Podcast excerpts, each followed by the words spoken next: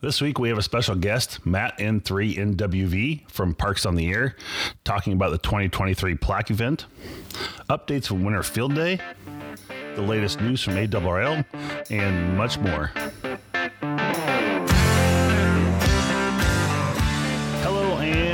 Welcome to the Ham Radio Guy, and good morning, afternoon, whatever time you might be listening to this podcast. It's your host, Marvin W0MET.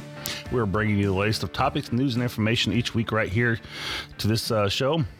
So uh, please hit that subscribe button and uh, listen to us here on the podcast. You can find us on Apple and uh, Podbean, uh, different podcast form, forums.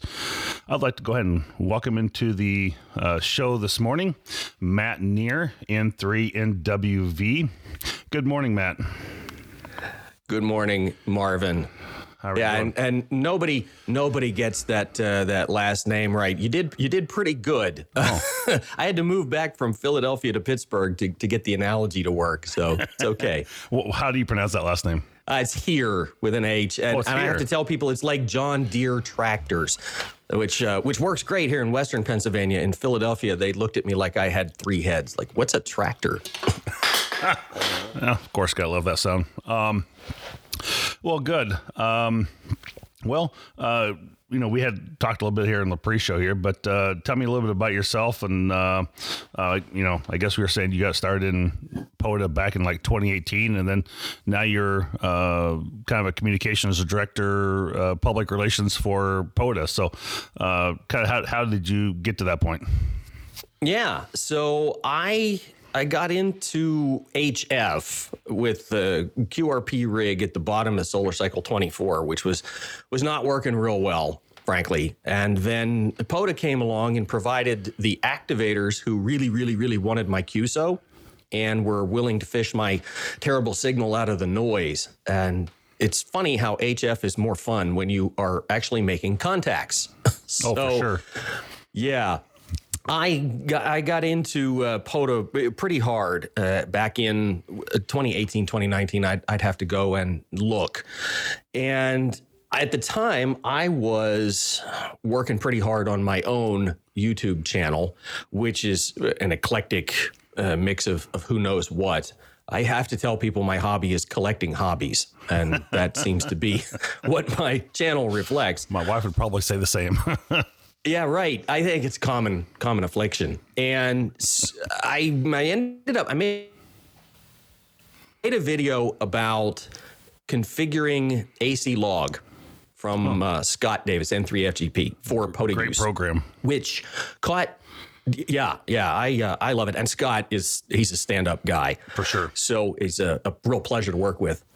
Anyway, Jason Johnson, W3 Alpha Alpha X Ray, who's the administrator for POTA, no- caught that video. I think he, he might have actually used it to set up his own computer and then contacted me. And we started talking about the need for just video based training content for the Parks on the Air organization. We've had written docs forever and ever and ever, but uh, you know, nobody enjoys reading documentation. Uh, it and they should. In our case, I, I think it's really, really good, and especially now that it's been moved over to the new POTA.app site, it's in fantastic shape. The doc team has done a great job.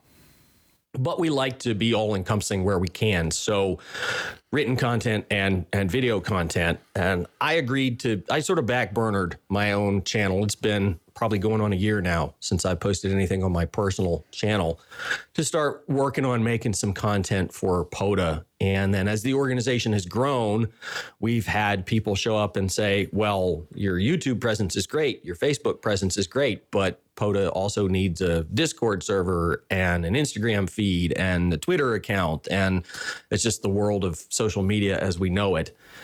And I was not going to take on being responsible for all of those platforms. But uh, having, I'm, I'm so was sort of the old guy in the room. So what Jason asked me to do was was just serve sort of as a coordinator, make sure that when we get to things like this plaque event, that we don't put a confusing and conflicting message out there, so that when we do release information, it's actually helpful for people. Right. Makes sense. So that's cool. yeah, it's a it's a good gig, and and I have to say, every time I get invited to uh, something like a podcast or a live stream, that I I'm really very fortunate to be one of a handful of sort of public faces for what has grown to be a very large organization, well over hundred people volunteering to help with the administration of POTA. So I try really hard not to take more credit than is is due me because I'm sort of just the messenger. Right? There's other people doing all the real work. Right. So did um I mean when, when it changed from having all the volunteers are out there having to email your log to, you know, K0 at um, you know, parksontheair.com to upload your log back, if, you know, call it maybe a year ago, uh, to now you just upload your own log. Uh, did that really change much for staffing? And, and Well, it shifted the workload. okay, The regional coordinators are the people who were behind the curtain of email your log to k whatever at parksontheair.com. And the regional coordinators spent a lot of time working on importing those logs. Now that that is a self service process, the regional coordinators have a lot more time to focus on helping with discussions about, well, is this a park? Is this not a park? Whatever, working with the mapping coordinators or helping to coach someone who's new to Parks on the Air through what they need to do. There's there's still plenty for the regional coordinators to do, but it did free up a lot of time for them to I don't know, do do things other than logs, obviously. Uh, although it is still an option if if you really really have no idea how to use the the POTA website, which is hard to imagine, but th- there's a couple folks who who still do it the old way. definitely some people that still struggle with it for sure. Yeah, well, it's uh, with 35,000 people in the program, you're you know you're bound to run into a, a wide range of skill sets and available technologies and, and whatever else. So that's okay. Where we've seen a big increase in workload is the help desk. So there's now a button next to I uploaded a log and either it, it went poorly or it went fine and I found out I had a mistake later.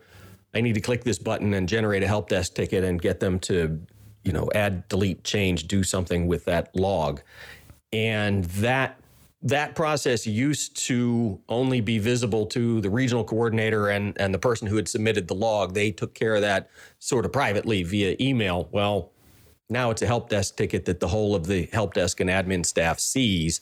And frankly, the number of them is a little a little disturbing. Uh, we certainly appreciate people uploading their logs in a timely fashion, but it, it, it's okay if it's 10 minutes later, right? Yeah. Eyeball it at least once before you hit the submit button. Uh, I, I get I fat fingered a call or something like that down in the weeds. Maybe you don't find out about for a while, but when the when you know you were at a park in Colorado and the uploader says you're uploading a park for Maine, you ought to notice that before you hit the OK button. Yeah, uh, no, absolutely. I, I know there's been one where I've fat fingered a number, and you know, definitely noticed it myself. Uh, where I was, I didn't, I didn't notice it until after the fact, and I went back and looked at my log, and I was like, I never worked a park in, in you know Colorado, and it's like, all right, let me go figure out what park that number is and correct that. And I've had to e- email you know the the rep uh, like the zero rep back and say, hey, I realize this should have been park you know zero six seven three instead of six seven zero three or something. You know, um, Yeah, well, and with the old process, that was that was real, real easy to do because you didn't get any instantaneous ver- validation of the log file. No, The email system would let you email. You could email your grandma's recipe for tuna casserole, and right, the email system would, would take it. yeah, The log uploader, as soon as you drop the file on there, it does the immediate parsing and it says, okay, here's the park that I think you were at, and here's the number of QSOs that I think you had. Even before you hit the upload button, it does that level of parsing. So, I, and I don't, I don't want to come off as, as like this is some humongous problem. We have thousands of logs that get uploaded successfully, no problem, and it's tens or dozens where we have to go back and make corrections. So it's pretty small percentage. Almost everybody's doing a fantastic job. Uh, just to understand that if you're in a hurry and you make a careless mistake, there's someone on the other end who has to burn volunteer time to help you fix it. So spend that time wisely, please. Well, good. I, I, think that's a great message to send out to people and definitely let them know. Uh, so, uh, you know, that's that's great to share that. And thanks for coming from the from the Parks on the Air side and, and giving that information. Um, but it's my understanding there's also kind of a big event that's coming up here. Uh, June 3rd and 4th is uh, my date, I believe, uh, for the, the, the, annual plaque event award. Um, correct. The so. annual plaque event, which has morphed and changed, but is sort of the same. Yeah, we're uh, we, we've had this plaque event since 2018. It's oh, it's been not, going that long. Yeah, it's not really entirely new for 2023. I think just kind of revamped a little bit. What's new for 2023 is that we have sort of cut the cord, if you will. We have realized that this plaque event is just going to grow and has a life of its own, and for an assortment of reasons, needs a set of rules that is slightly different from day to day parks on the air. So rather than it being in years past, it was a kind of a sort of a support your parks weekend on steroids, if you will. It was it was still a a part of POTA. Sure. 2023, this is a separate event sponsored by the Parks on the Air organization. There is a clear divide between POTA and day to day POTA, which continues unchanged, marches on, and frankly can be done as is even on the plaque event weekend, versus the plaque event weekend is now a separate standalone thing, much like Winterfield Day or Field Day or 13 Colonies or anything else that uh, that is a distinct event. Yes, those are some great events too. yeah, they are. So, uh, what? Um, uh, there, there's there's several awards that are given to that. Uh, what are some of the awards that are given out on this plaque event? The plaque categories remain unchanged from previous years, uh, with one notable exception that, that we'll get to. For the most part, they're what you would think they would be. There are awards for activators and hunters that are pri- they're, they're largely the same. It's who worked the most parks and who made the most contacts. Total phone CW data. And for the activators, there's the additional category of the rover. Like how many parks did you go to? Wow. Which obviously doesn't make any sense for hunters because hunters don't have to submit logs. Right. A hunter could hunt from 100 locations and there'd be no way for us to know. So that rover category does not exist for hunters, but everything else is pretty much the same. And we have dedicated categories for the various IARU regions. And the, the category for IARU Region 2 explicitly excludes the lower 48 states of the U.S. Okay. Um, it's uh, it's it's designed to uh, POTA is is very much an international thing. We're in I think 140 countries now, so it's uh, it's definitely not U.S. centric anymore. But the preponderance of the the QSOs do get made by one one side of the QSO at least is a U.S. operator.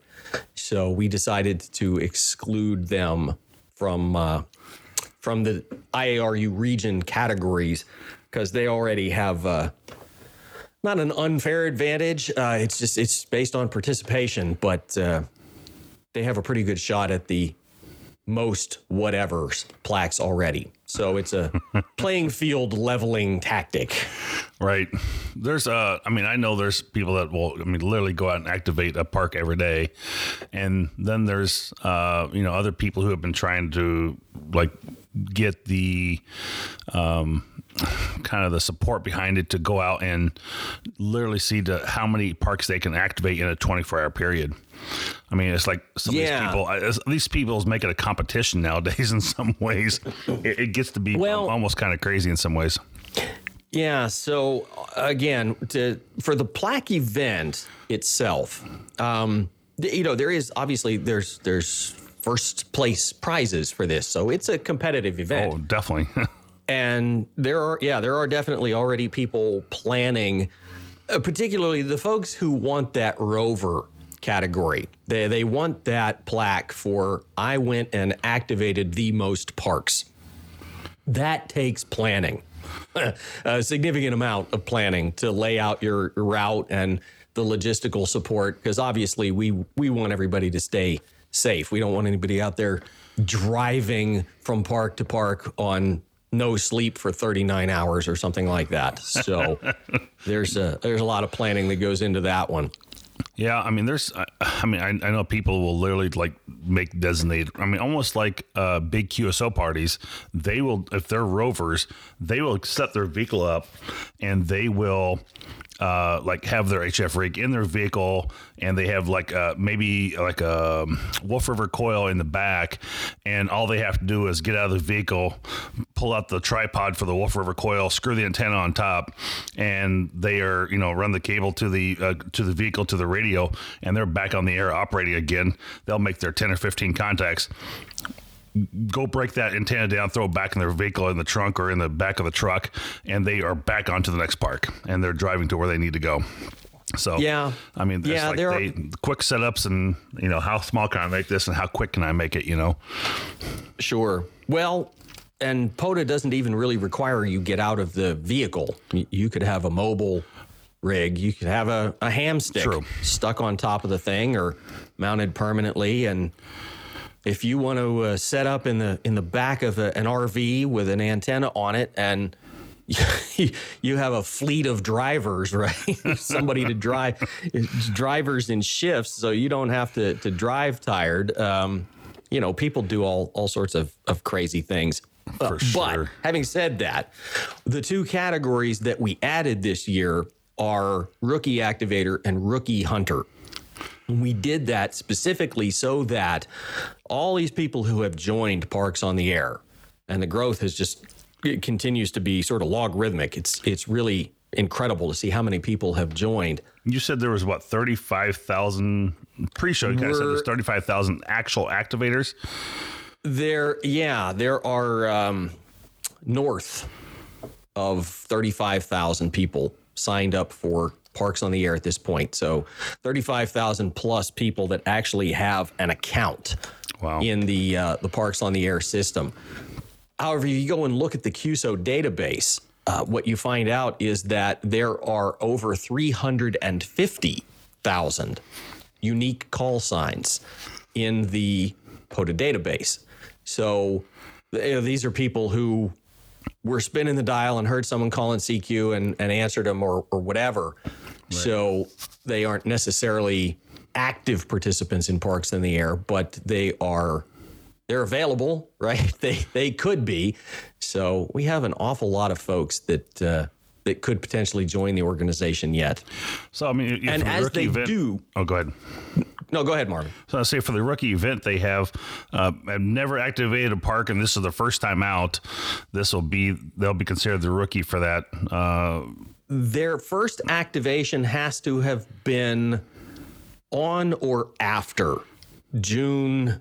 I don't know if we're going to count it as the second or the third. It's within 365 days of the event. So if your first POTA QSO as a hunter was June 2nd, 2022 right. or later, you qualify as a rookie hunter.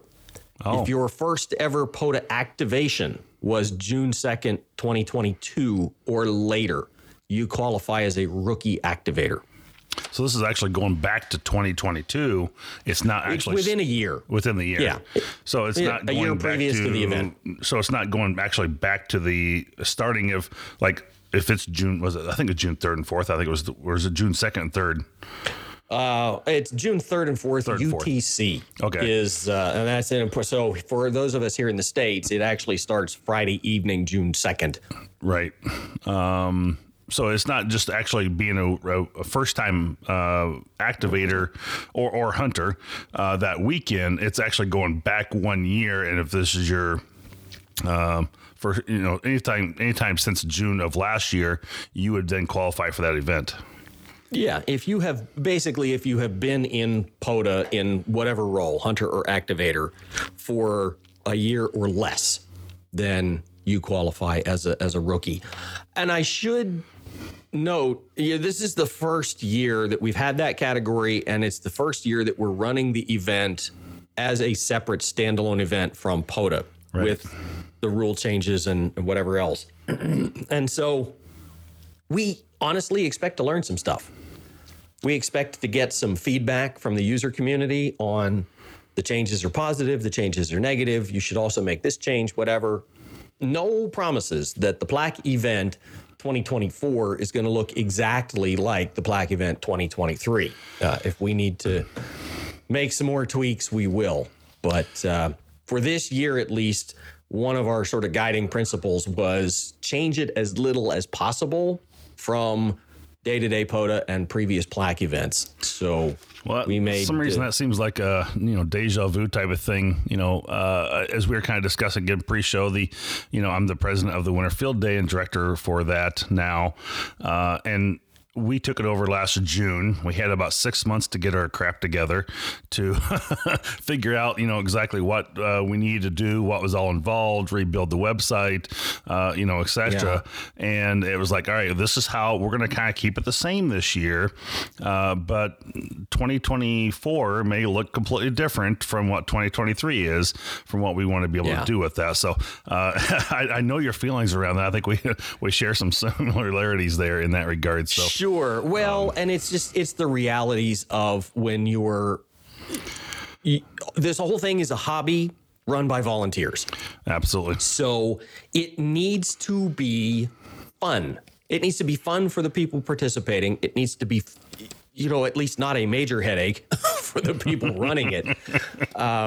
Oh, I think there's a few of those, but uh, Uh, well, you know, it's inevitable. Uh, it's it's inevitable. Um, I laugh. One of my best friends is a is a pastor, and he you know, he always shakes his head at uh, how it just how upset uh, people can get over you know a volunteer activity in the name of the Lord, right? And this this person is is off in the corner crying. So I don't think it's just ham radio. yeah, I suppose not. People will find a way to complain about something. So Well, that's all right. That's all right. Yeah, So I mean, that's what we found out too from Winterfield Day side. It's like you're going to please some, you're not going to make everybody happy, but you know, uh, you know, we've seen people write emails and saying, "Hey, you know, your events are great. We love it. You know, keep it going. You're doing a great job." And other people going, "I'm never doing this again. I'm done with Winterfield Day." And it's like, well, I don't know what to tell you. You know, it's just like we're- doing everything we can, but I'm sure it's the same way with parks. I'm sure you get people complaining and and writing about things and why can't you do this or, or why isn't this you know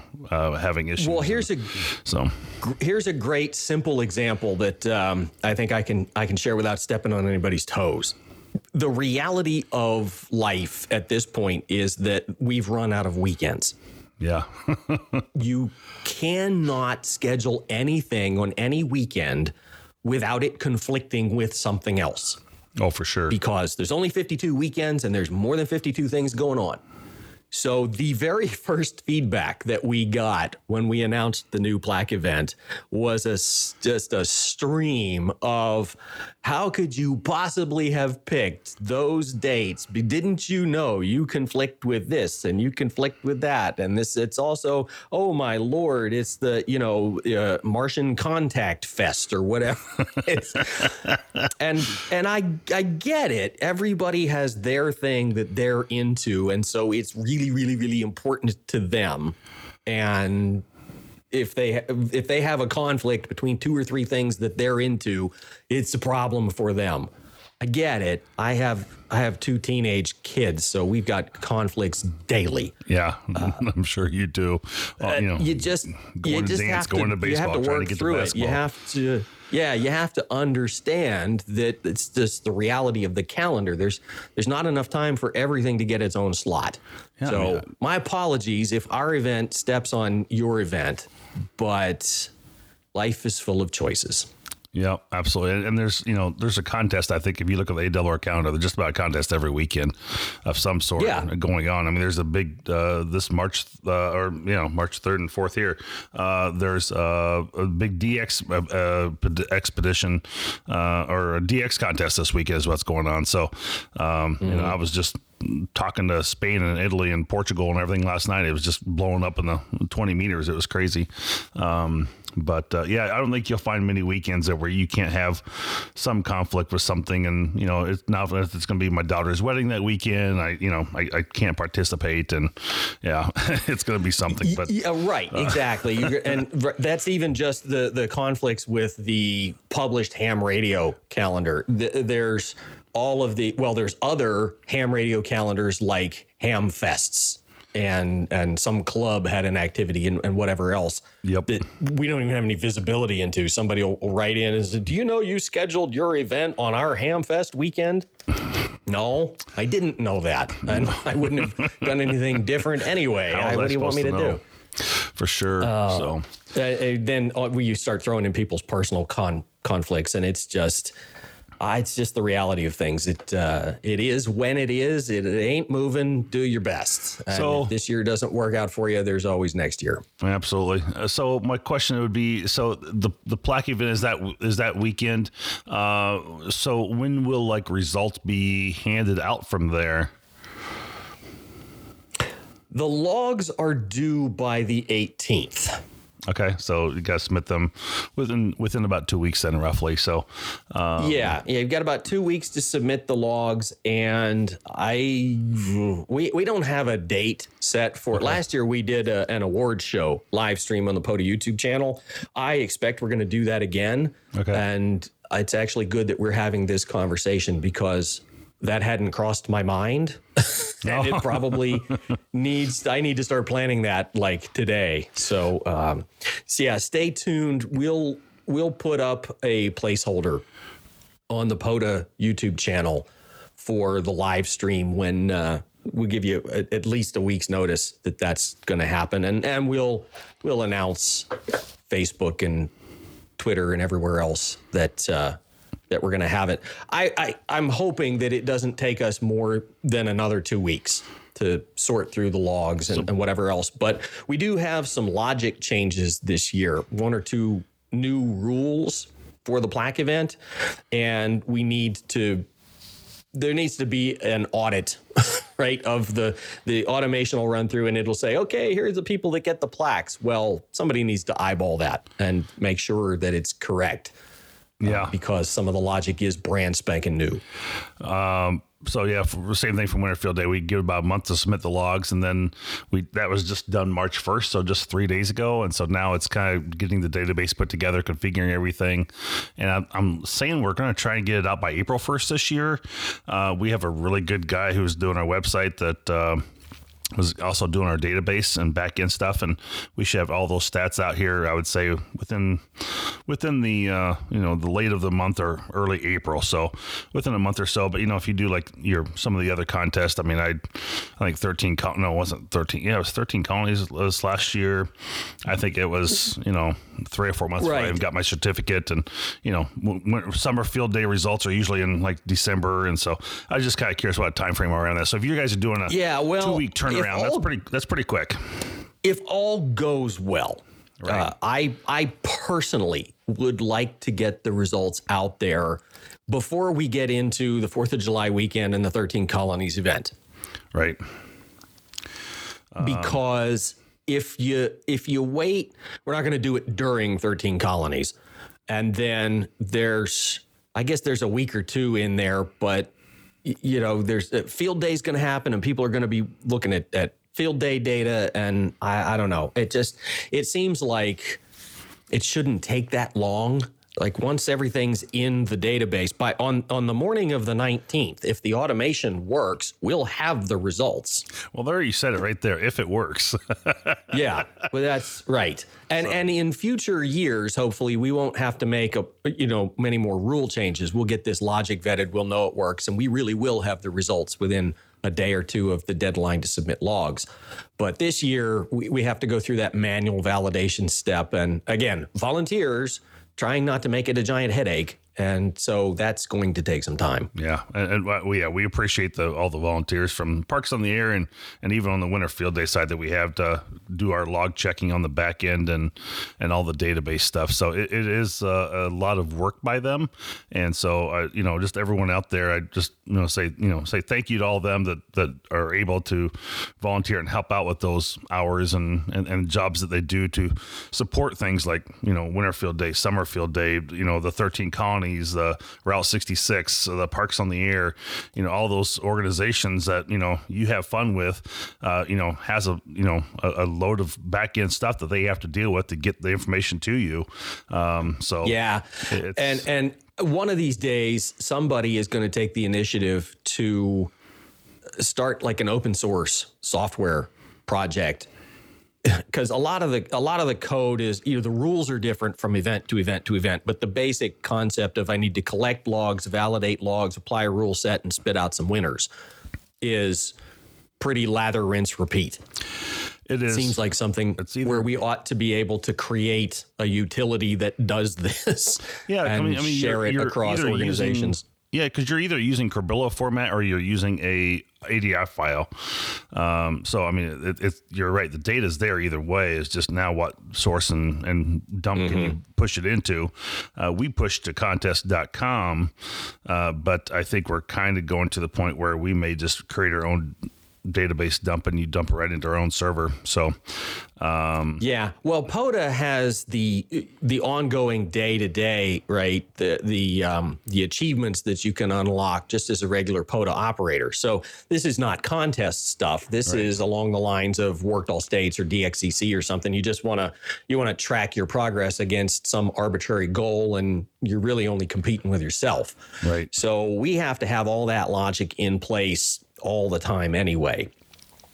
And yeah. so we, the platform is there for us to do the analysis of the logs and come up with the the results for the plaque event. It's just that the rules are slightly different, and and I guess we ought to go through that. There's two big changes to the rules for uh, the plaque event compared to normal day to day POTA. So the first thing we had to implement in the logic, I say had to, it's a work in progress. it's not done yet. Um, the first thing we're working on is well, we have decided not to count the part multipliers, the what we classically call the ENFR in yep. POTA lingo. Oh, yeah. So you can go to a spot. There are lots of spots that are multiple parks. A park within a park, and a trail goes by, and the statue's a monument, and whatever else. All of that stuff in normal POTA lets you get a multiplier two, three, four, five, whatever it is uh, of your QSOs from that spot.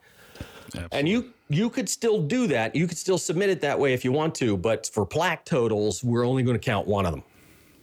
I'm really happy to we, hear that. yeah, that was uh, that levels the playing field for everybody. You know, because there's only so over, many.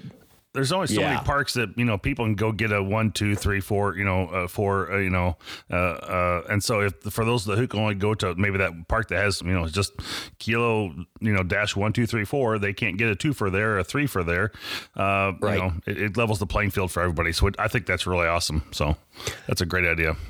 We got overwhelmingly positive feedback on that suggested rule change. And, uh, well, nothing is absolute, right? Right. But I would say the bulk of the negative feedback that we got on that suggestion came from one of two places.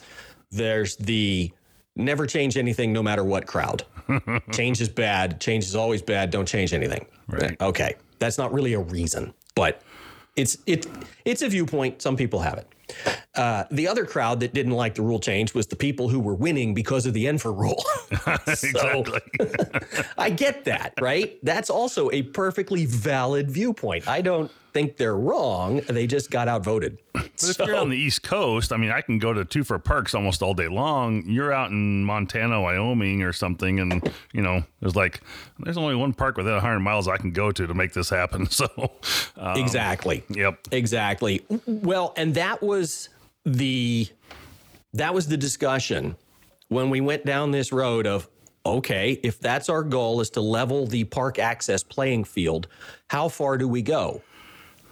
Do we make it so that every activation has to be an hour minimum to hmm. try and normalize the okay, you can drive to seven parks in 10 minutes and somebody else has to drive three hours to get to one. That's not fair. No. Well, okay, maybe not. But again, we're trying to change as little as possible. And we ultimately decided there was nothing we could do that would make it completely fair across the entire planet. You know, the reality is we don't have any control over where people live or what's a park. so we decided to implement the simple rule on which we got overwhelmingly positive feedback and go with that for this year.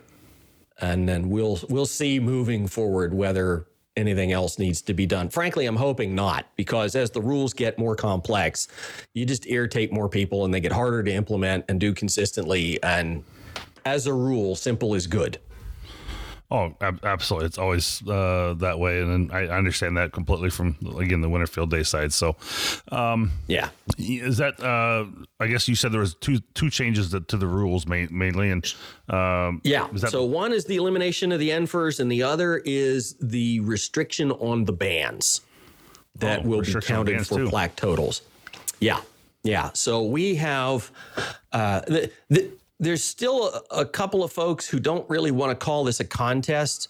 And you can make a case for that viewpoint because if you look at a contest, there are still numerous differences between a, a traditional contest and the POTA event. For instance, the hunters still don't have to submit logs. There's no verification of these QSOs. We're, we're going to go off the activator logs just like we do for POTA. right. Uh, there's no fixed exchange. There's no sequence number. You're going to get a real signal report, not a five nine. So it's not it's not entirely unfair to try and differentiate between this event and a contest. But uh, how's the expression go? Right? If it if it looks like a duck and it walks like a duck, kind of a thing. Um, this event has a start time and an end time, and we're going to declare winners and send those winners physical prizes that have monetary value. Uh, that is enough that just having a good, clean conscience says you probably should not be on the WARC bands.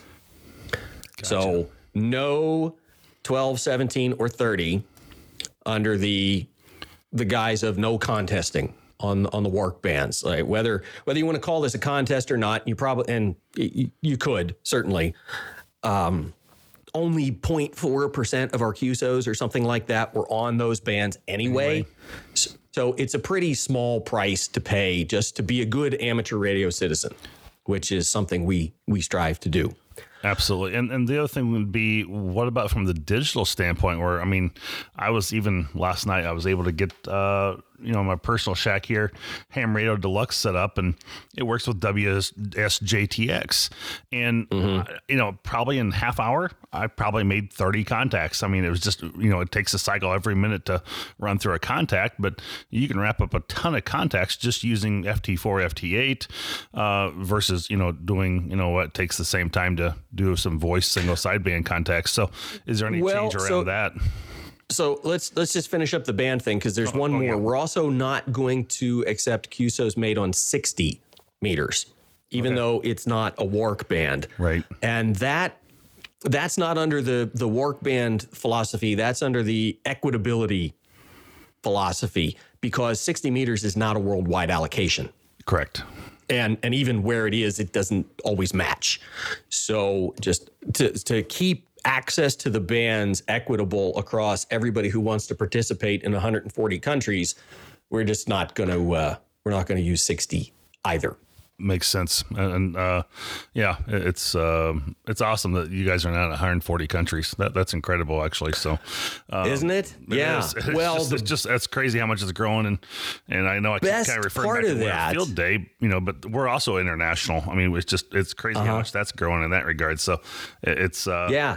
It's cool Well, to see the- these organizations like this just kind of have a huge outreach um overall so Yeah, well, the best part of it is, and I don't know if you have this as well for with a Winter Field Day organization, but for Parks on the Air, for us to be in a country requires us to have a volunteer in that country to be the admin for the park database. Oh, interesting. So, yeah, because I I don't have any idea what the law is around who owns and operates parks in South Korea. I know they have parks, but I don't live in South Korea. I don't I don't know the details of the law around park administration in South Korea. So it requires someone who is there, who knows the law, who understands how the parks work, who's willing to take responsibility for maintaining the park entity database for that country.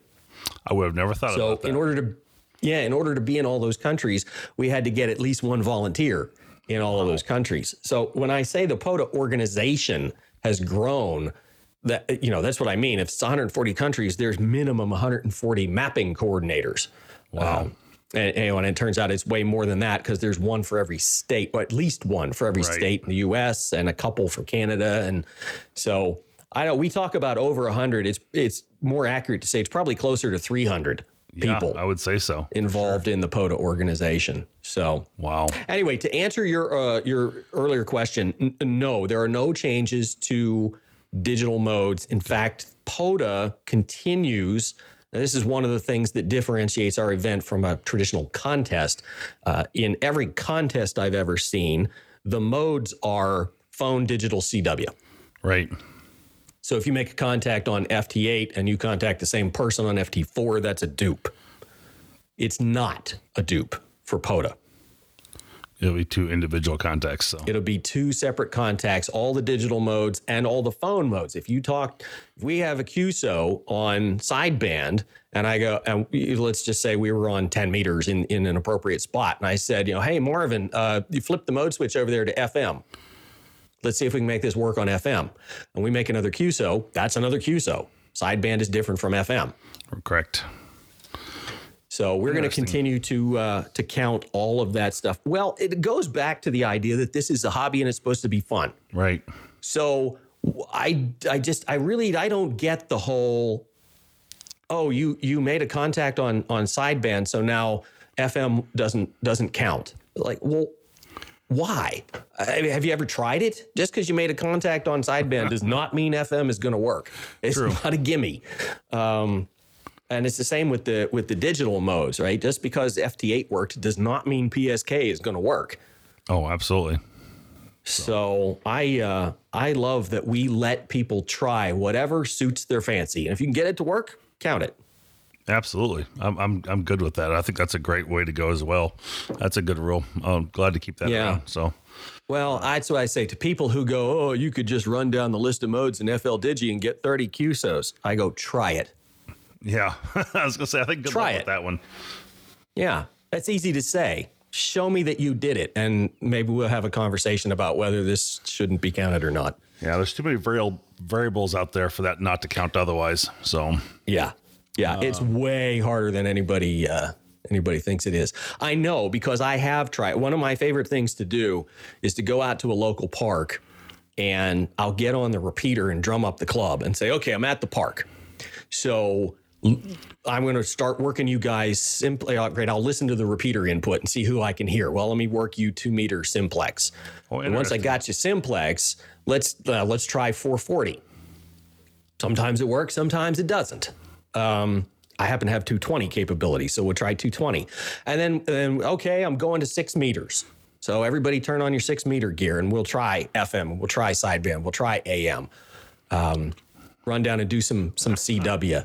you pretty can rack up you can rack up a lot of QSOs with two or three people who happen to be bored in the afternoon.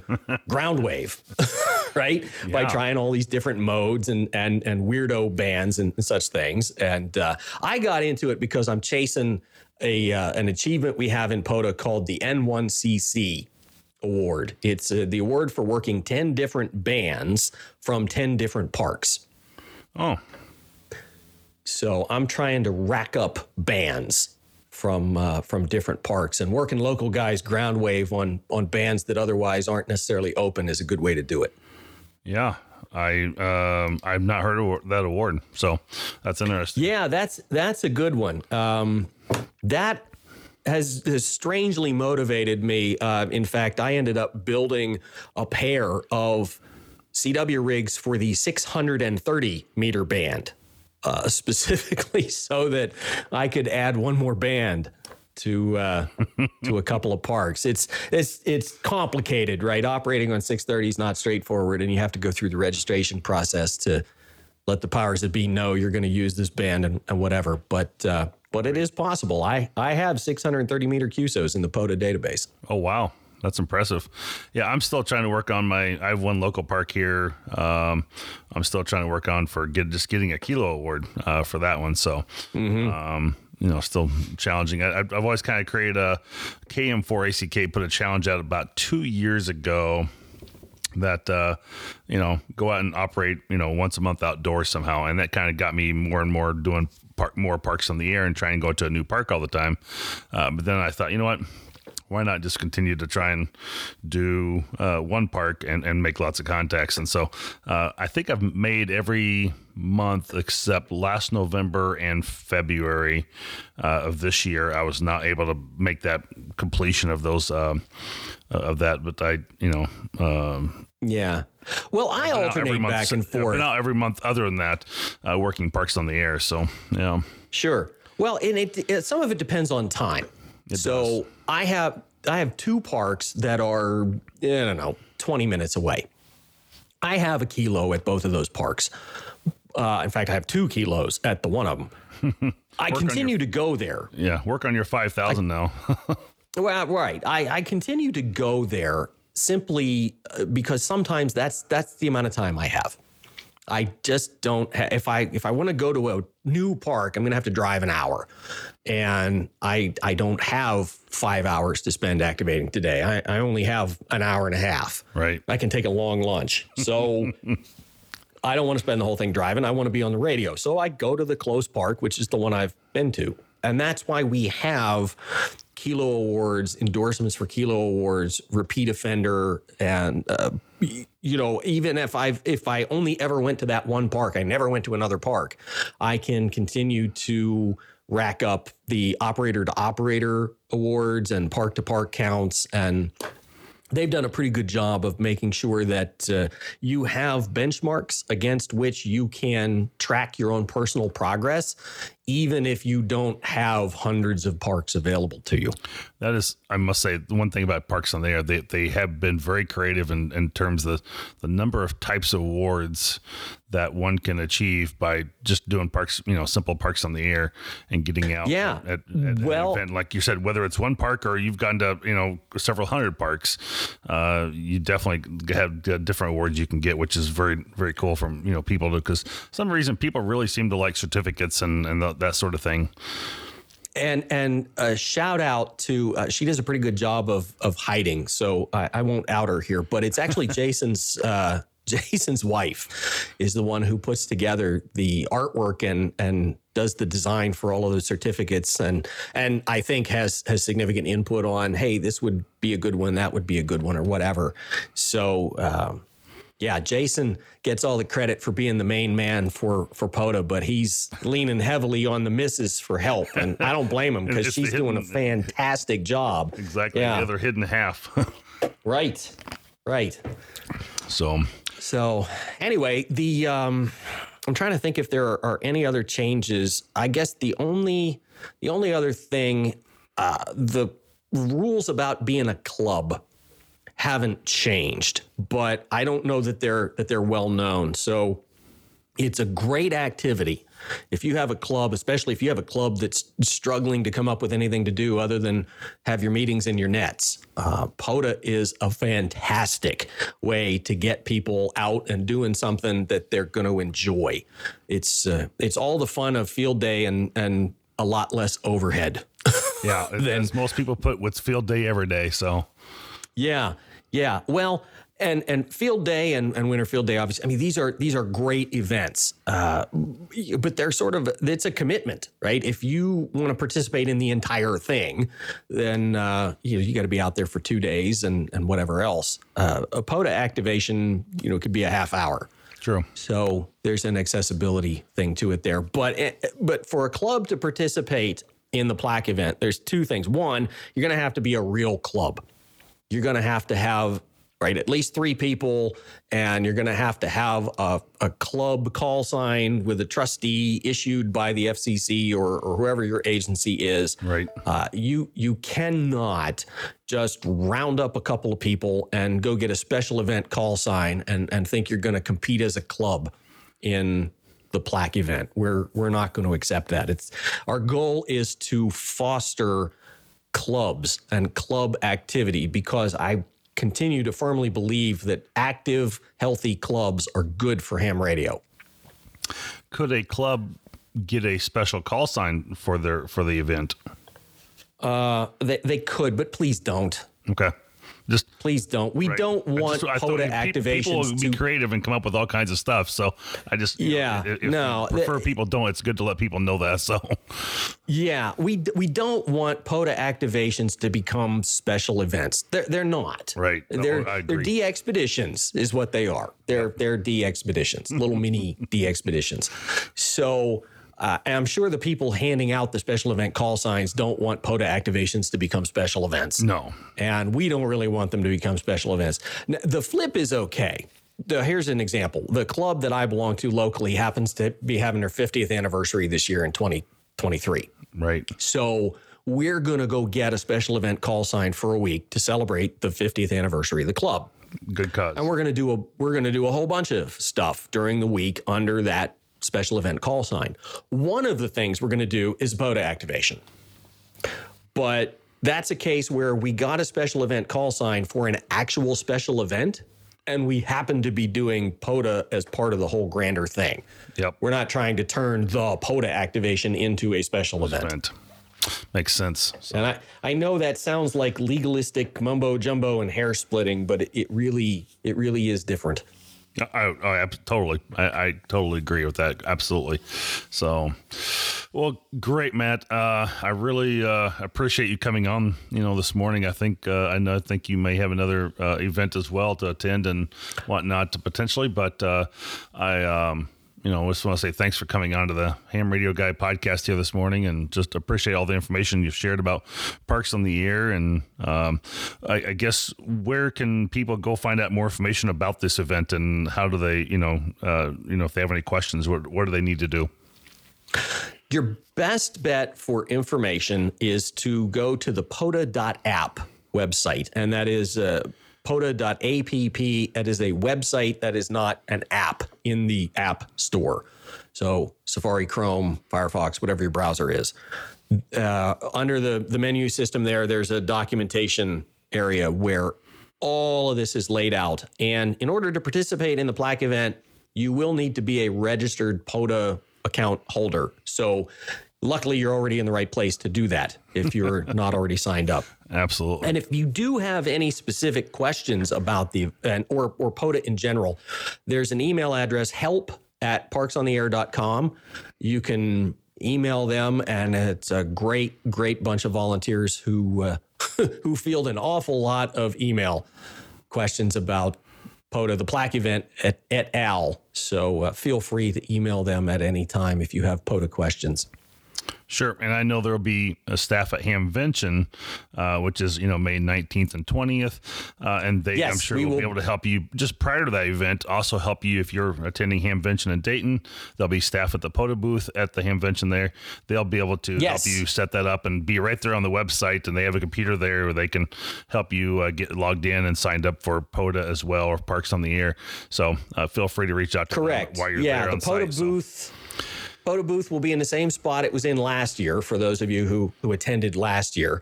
And uh, I got I got an invite to do a POTA talk for the forums. So Saturday at twelve ten, just uh, just afternoon, in Forum Two will be the Parks on the Air session.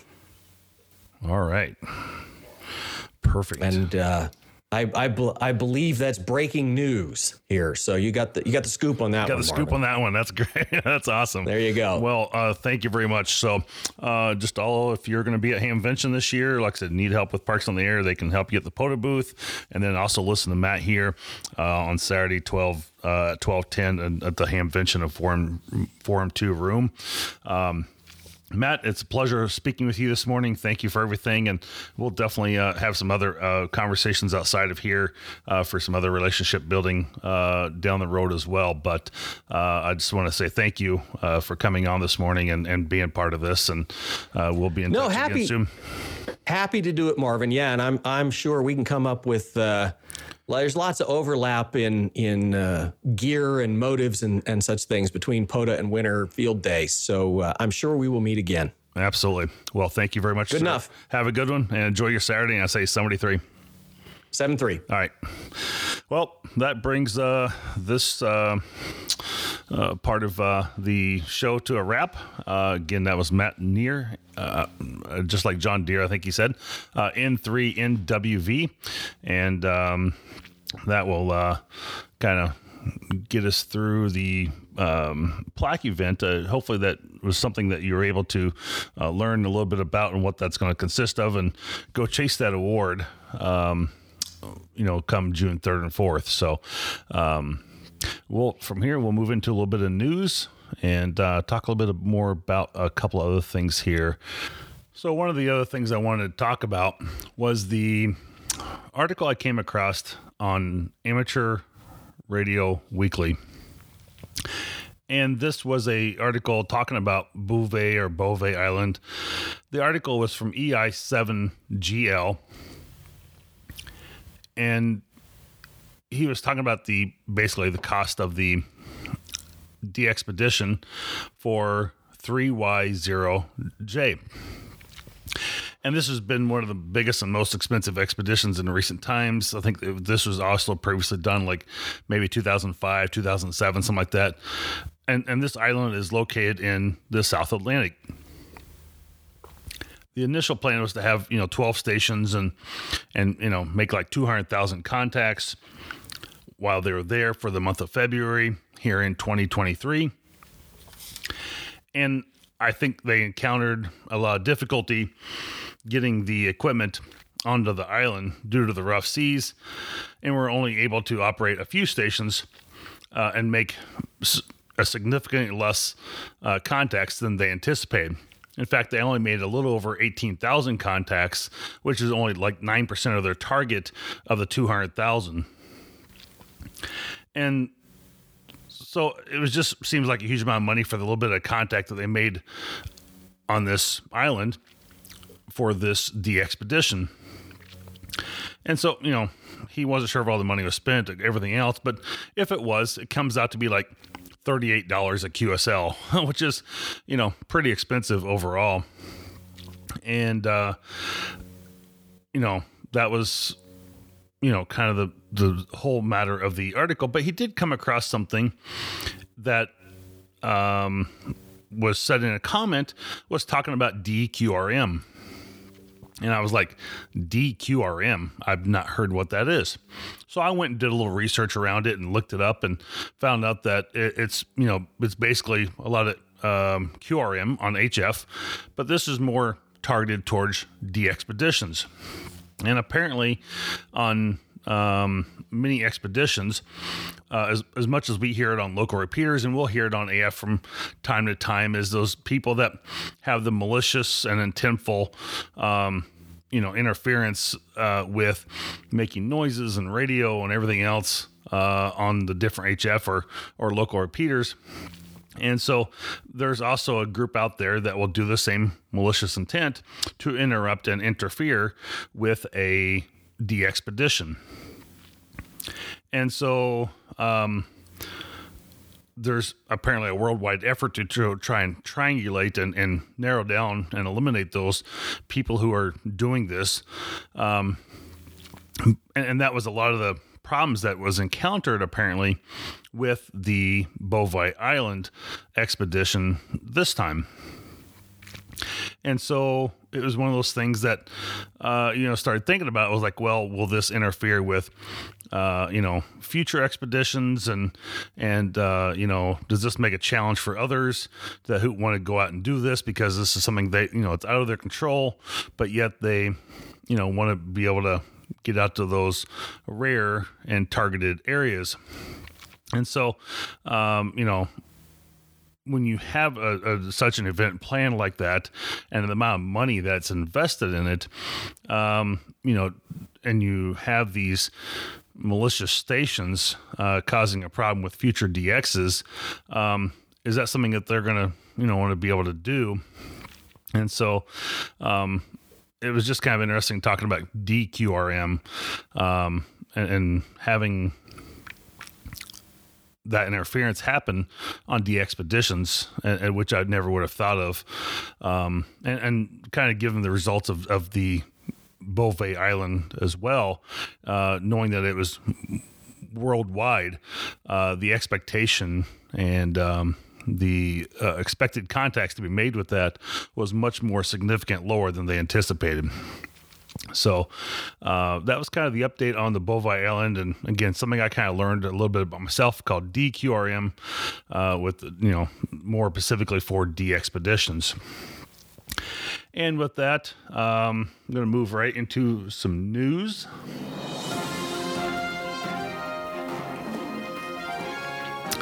In the ARRL this year, this is the year of the volunteer for ARRL and they're encouraging operators from around the world to make contacts with designated point givers.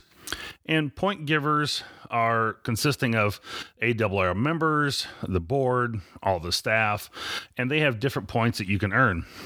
You can check out more about this at VOTA, V-O-T-A dot A-R-R-L to find out more today.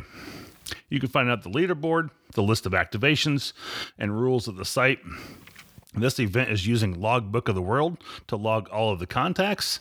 Get on the air today and start earning your points with the volunteers of the year uh, for ARRL. In other news, amateur radio operators throughout the world whose lives have been touched by autism are going to be getting on the air to help raise awareness of autism spectrum disorder during World Autism Awareness Week between March 25th and April 2nd. Operators will be looking to log stations using any mode of their choice with the goal of directing successful contacts to the events page on QRZ.com. This is all about education. Amateurs in the United States will be using the call W2A.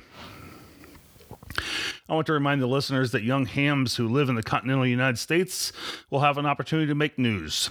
If they are already doing so by if they're not already doing so by being the recipient of this year's Amateur Radio Newsline Bill Pasternak Memorial Young Ham of the Year Award, consider nominating an amateur radio operator 18 years or age or younger someone who has talent, promise, and a commitment to the spirit of ham radio.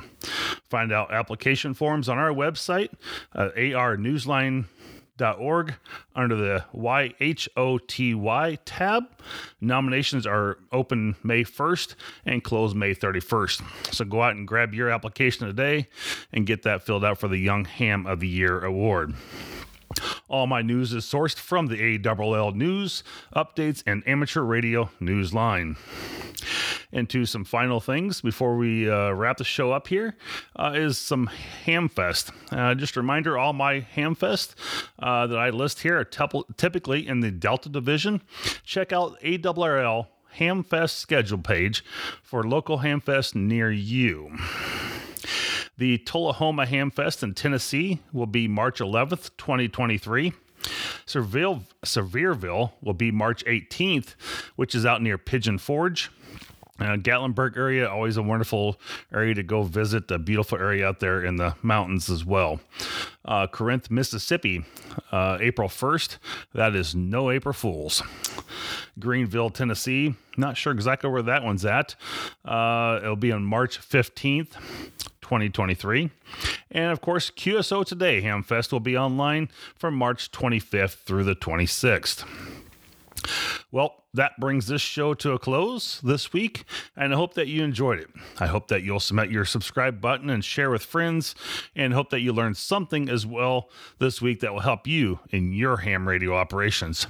If you would like to help support the channel and become a patron, look for me on buymeacoffee.com slash the ham radio guy to join today. As always, this is your ham radio buddy in the chair and on the air, the ham radio guy. I say 73 W0MET.